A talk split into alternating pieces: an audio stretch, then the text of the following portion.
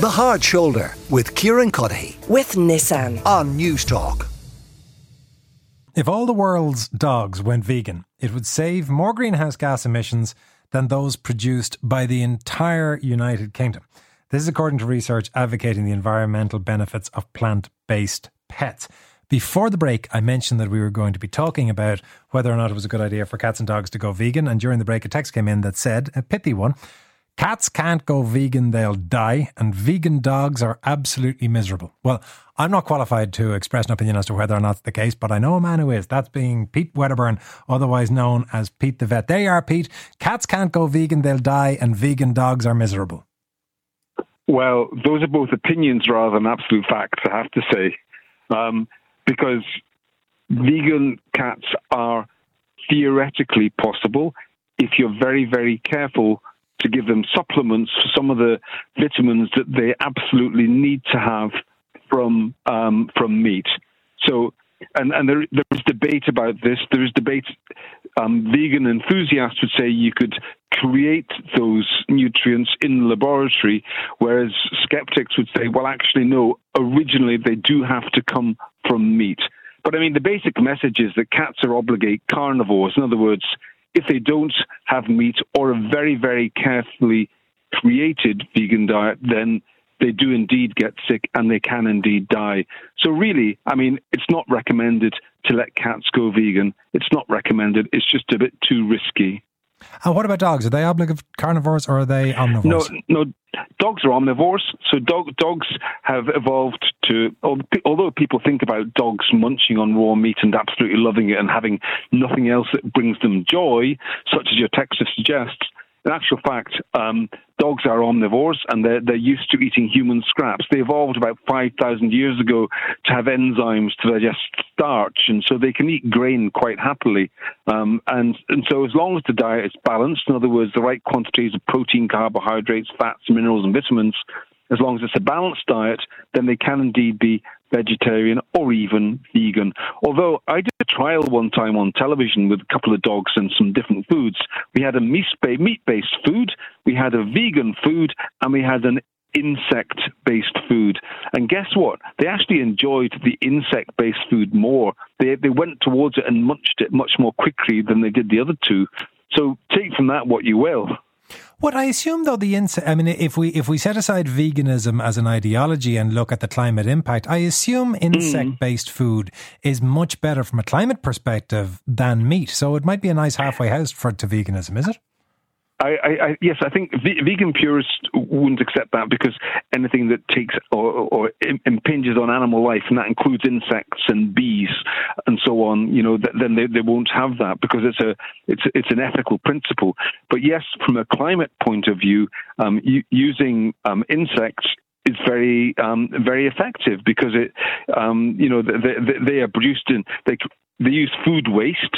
They, they, they you know, so they, they, they're use, reusing a resource that would otherwise be wasted, um, and it, it's it's not using up the same sort of um, it's not having the same impact on water, on greenhouse or greenhouse gas production uh, uh, uh as meat producing agriculture.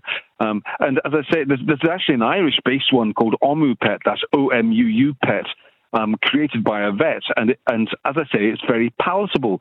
Um, the dogs on the on the on the television trial, they actually ate that in preference to one that was based on lots of chickens. So, um, you know, um, I, I, think we have our um, preconceptions ourselves about what animals should and shouldn't have and what they might or might not enjoy. But I think we have to look at the evidence, and the evidence is that that veganism, yes, it's theoretically possible. Um, but you do have to be very, very cautious to make sure that it's balanced, and it may not be as palatable as other products.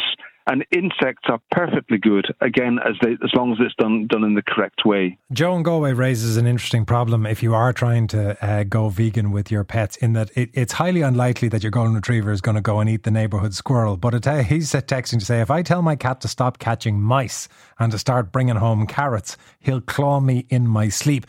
What do you do about that and cats' capacity to be carnivorous, whether you want them to be or not? Well, yes, and there was there was some interesting research done on this on um, cat hunting behaviour, and what they discovered is that one way you can reduce cat hunting behaviour is to feed them um, moist, meaty diets. And if they have that type of food in their diet, they're less likely to go out and look for it. So we can't read cats' minds, but we kind of presume that they've evolved as little hunters. And so in their heads, they want to be eating some sort of um, meaty type stuff. That's what that's what ticks the boxes of their brain. And so, um, yeah, uh, it's very hard to, to, to to change that part of them. It's such an integral part of being a cat. They're obligate carnivores. They're hunters. That's how they are.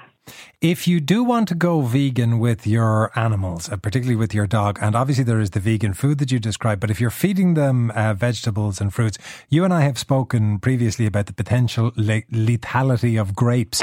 Is there anything else you have to avoid in the vegetable and fruit world when you're feeding it to a dog? Well, first of all, I, I, wouldn't suggest trying to make your own diet. Like, you can't just go and buy cans of butter beans and say, there you go, enjoy your supper. You know, it has to be balanced, so don't do that. But if you want to give occasional treats to pets, then most vegetables are fine. You have to be careful about grapes, as you said. Also, onions are something to watch. Um, there's no harm in a little bit of onion, as in, you know, what you might put into a stew of some kind yourself.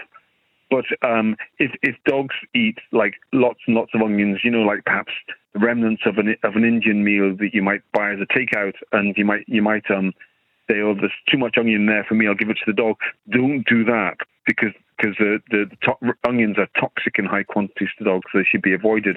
And there's a few other oddities as well, like macadamia nuts and um, uh, but things that you wouldn't normally feed dogs. Dogs are generally very good at eating human scraps.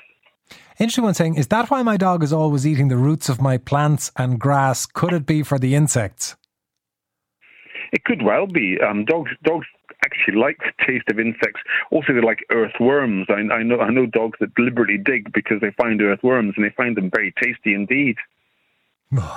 Um, while I have you, Pete, on the complete other end of the spectrum, whenever we talk about things that you are allowed to feed to dogs, you you will get people saying, whatever you do, don't feed them chicken bones.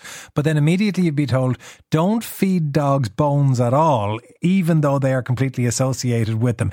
If you're not worried about the whole veganism thing or the climate impact of what you feed your dog, are you meant to avoid bones with dogs? Well, there's controversy over that. I think as vets, we tend to see the problems caused by bones. So, so we see dogs that get bits of bone um, uh, jammed around their teeth, so they have to be sedated to have them removed. We see dogs with broken teeth after biting bones that have been too hard for them. And we see bits of bone stuck in the esophagus or in the stomach or in the intestines. So as vets, we see the negative consequences of bones. And so, you know, what purists would say to be ultra safe with your pet you should feed, give you should give them chews, but chews that aren't um, likely to damage them at all. And you can, you know, you can buy commercially created chews of that type. Um, and yes, of course, people can feed bones to their dogs, and lots of dogs love their bones. I wouldn't say don't do it, but I would just say there are risks involved, and you should be aware of them. That's really it, I suppose. Pete, thank you. That's Pete Wedderburn, otherwise known, of course, as Pete the Vet. The Hard Shoulder with Kieran Cuddihy. With Nissan. Weekdays from 4 on Newstalk.